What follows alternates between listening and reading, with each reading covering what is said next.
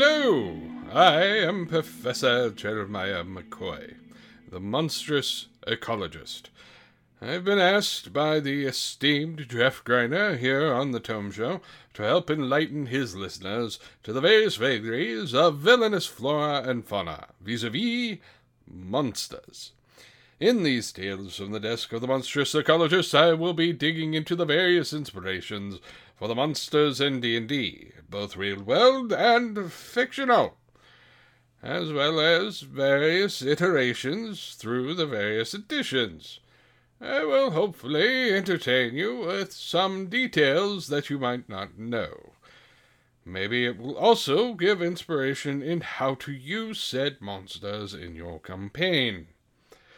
Uh, now, we will pause for a brief word from our sponsors. We scholars search through arcane tomes all the time. Much of your research needs can be met through the fine folks at Noble Knight Games. Noble Knight is an online retailer and a brick and mortar store. They have a vast selection of old and new RPG products to satisfy your gaming needs. Please go check them out, as they have been a long-time supporter of the Tome Show. As to our subject at hand, few creatures can carry the level of fear as our subject today. The Tarrasque is one of the largest creatures in D&D and one of the hardest to defeat. Its size and power invites comparison to the kaiju of Japan. But that is not entirely its source. To find that, we must turn to French legend. Let us turn to the Golden Legend, in fact, and the life of St. Martha.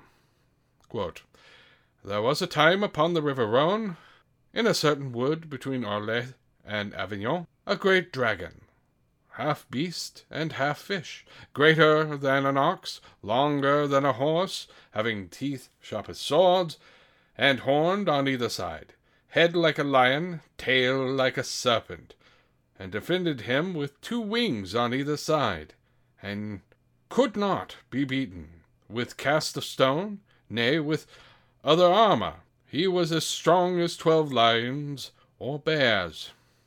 Now, that quote, as I said, is from the Life of St. Martha.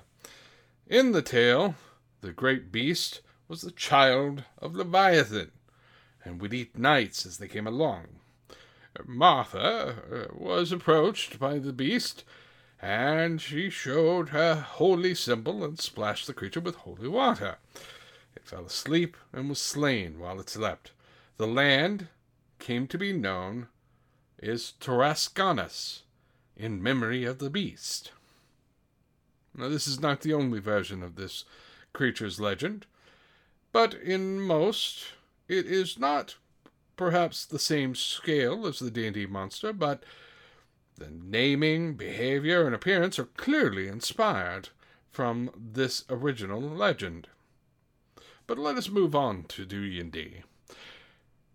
It first appeared in Monster Manual 2 in 1983.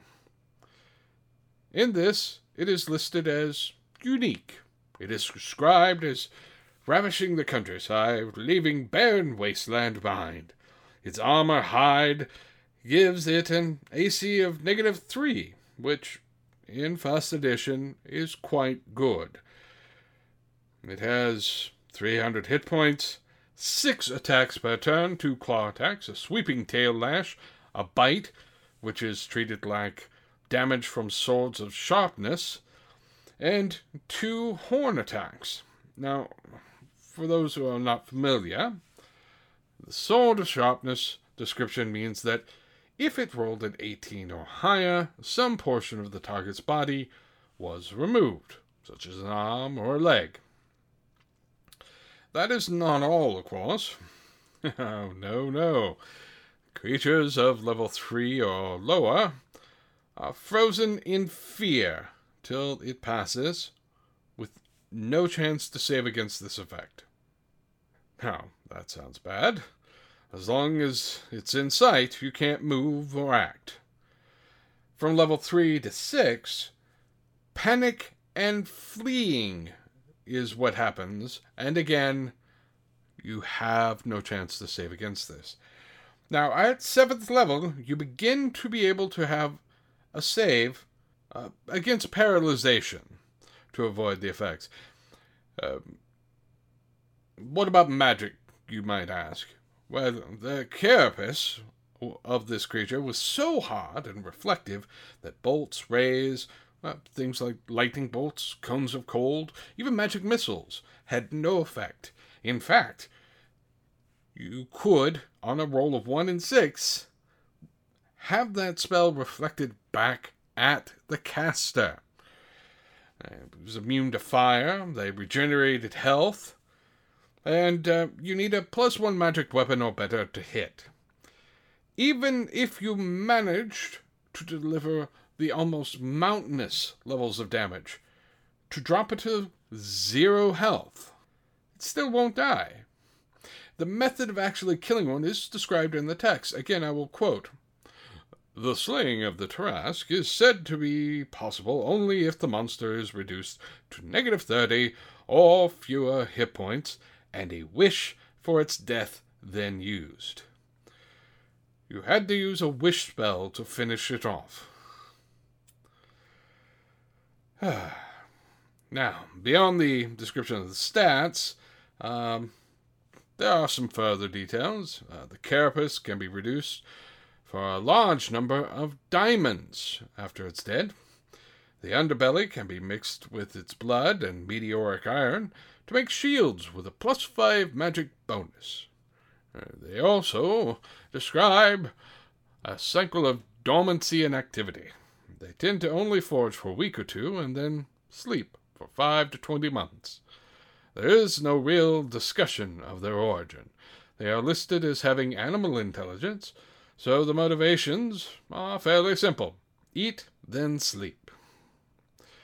As we move into second edition, it does have some similarities. The uh, appearance here was first in Monstrous Compendium 2 in 1989 and repeated in the Monstrous Manual in 1993. In this version, it is definitively stated to be a solitary creature, with the phrase, Fortunately, only one is known to exist. Several of the stats are almost identical to the first edition version. Um, the teeth are like the swords of sharpness, still has the immunity to fire and various other things, uh, a reflective hide. These are all the same. The fear effect is still exactly as it was before, and, of course, the elaborate means required to slay the beast is here. Now, it proposes the possible origin of the creature as being created by evil elemental princes, or possibly a primordial god. Um, that's a fine theory, but it is not the only one that we find in second edition. The Spelljammer setting establishes that they originate on the planet Falx in Realms space. An entire planet of them. It beggars the imagination. So, in third edition, they are every bit as terrible as their previous editions. Um, the hit points have moved up to 800 they also have damage reduction 15 epic, uh, immunity to fire, poison, disease, energy drain, ability damage, uh, a regeneration of 40, scent, and a spell resistance of 35. Now, the wish spell requirement is still present, and the overall impression at this point is that this is, in fact, the single toughest monster in all of D&D. They again state that there is only one, and it may have been created by evil wizards or elemental beings. During this era, however, there is an article released. The Ecology of the Tarrasque is printed in the last Dragon Magazine issue 359. This article reiterates the previous discussions of cycle and slumber and rousing to eat everything around. This is a little more detailed on why and how. The Tarrasque is a creature that exists only to feed. It wakes long enough to eat and fill itself. Once it is full, it will sleep. It can sleep for months or years. When it sleeps, the creature is burrowed into the earth and is virtually undetectable. The burrowing described is much the same as what is found by the Xorn. A few other details are to be found here. First, uh, the indication is that this is not actually the only one. Um, it seems that it is a rare creature, but a creature found in various parts of the multiverse.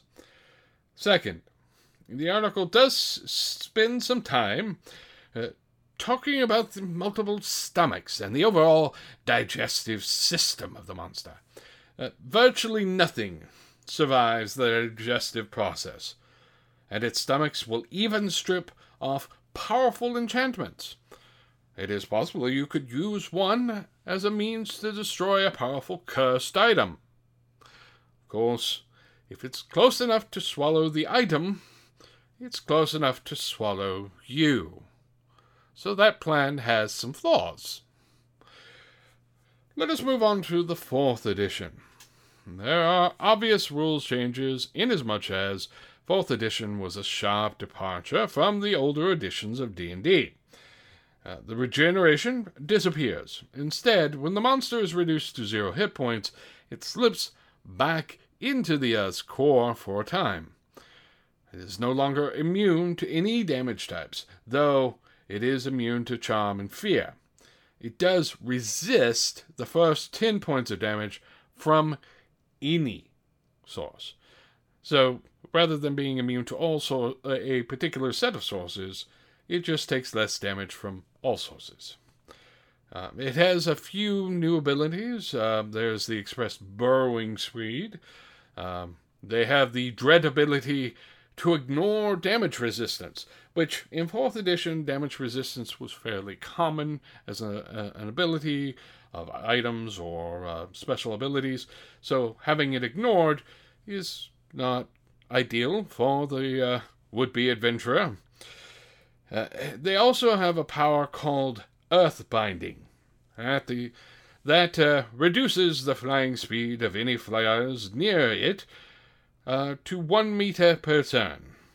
It also has 1400 hit points, so it is still a long, hard slog to bring one low.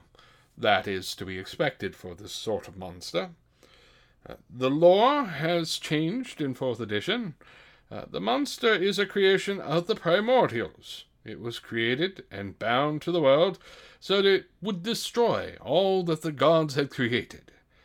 It slumbers at the earth's core and uh, stays there until it is awoken. So we move into our current edition. The fifth edition version is a return to form. They've lowered the hit points from the 4th edition heights down to around 600. Uh, the damage immunities are back. The immunities to several conditions are here.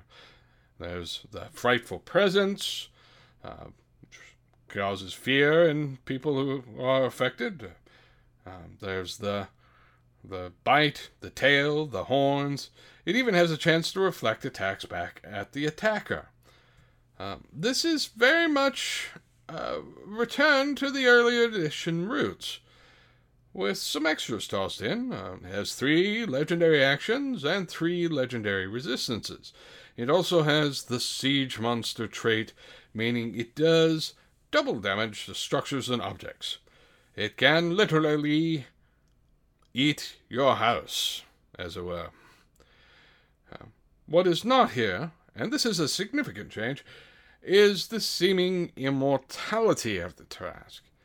It does not regenerate damage and does not require a wish to make sure it's dead. Now, the lore at this point is spare. The monster manual states that the Tarrasque is to believe to be the only one, that it sleeps in the earth, rises to destroy whole towns, and then disappears. No explanation of its origins are given. I should take a slight diversion at this point. For the sake of lore, of course. Uh, there is another side tale to add. The Forgotten Realms comic, published in the late 1980s, is an excellent run of stories. It was written by Jeff Grubb, a man with more than a little involvement in the development of D&D over the years. Uh, in its second major arc, there was a tale which ties to the Tarrasque.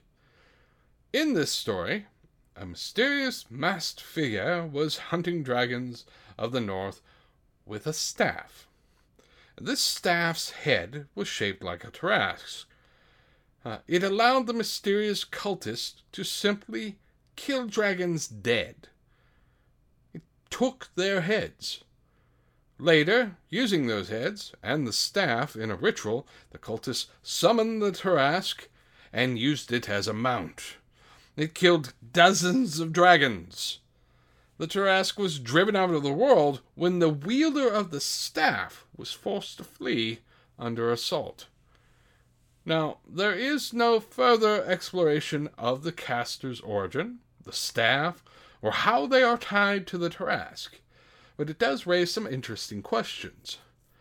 Maybe the death of dragons is the beast's true purpose. Who's to say? Let's review the creature itself.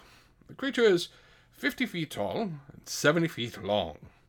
It resembles the Tyrannosaurus rex, but with fully formed, long arms. There are two large horns protruding from its head, and it's, it has an enormous mouth. The creature is not dissimilar from, say, a famous kaiju like Godzilla, except without the crest down the spine. It is a low slouching creature, however, to eat all that it comes across. It has a hard shell, not too unlike a tortoise or even some form of armor.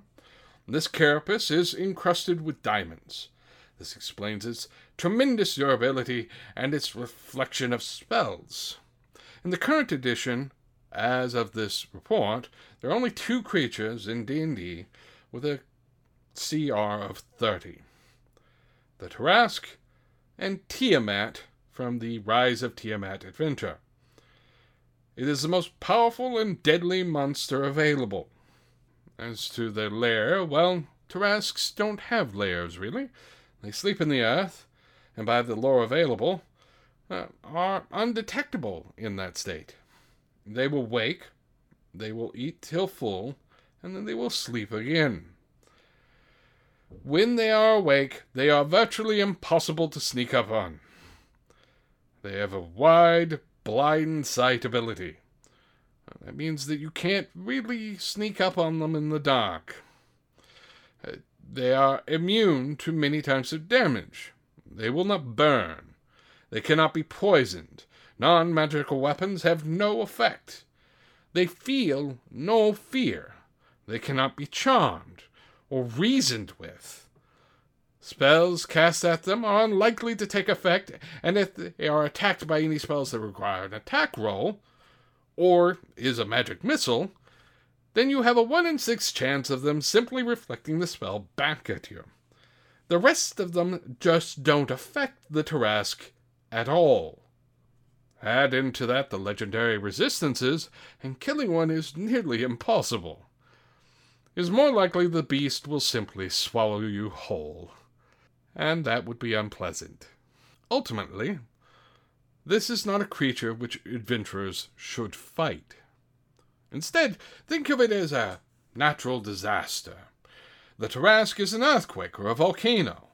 The best you can do is survive it and maybe pull victims from its path. Perhaps you might find a quest to keep such a creature sleeping.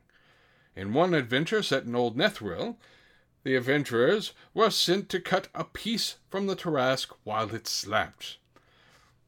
There are many stories that you could tell with uh, Tarrasques, and many adventures I'm sure that you could think up to try and avoid their destruction. But remember this when they are roused, be where they are not. Well, this has been our exploration of the Tarrasque and its place in D&D. This, like all our explorations, was performed to amuse, entertain, and educate. If we have done so, I hope you will join us again. Feel free to check out the Tome Show sponsors. Their links are on thetomeshow.com. If you are so inclined, please visit our Patreon and contribute. Till next time, this has been Jeremiah, your monstrous ecologist, wishing you safe travels.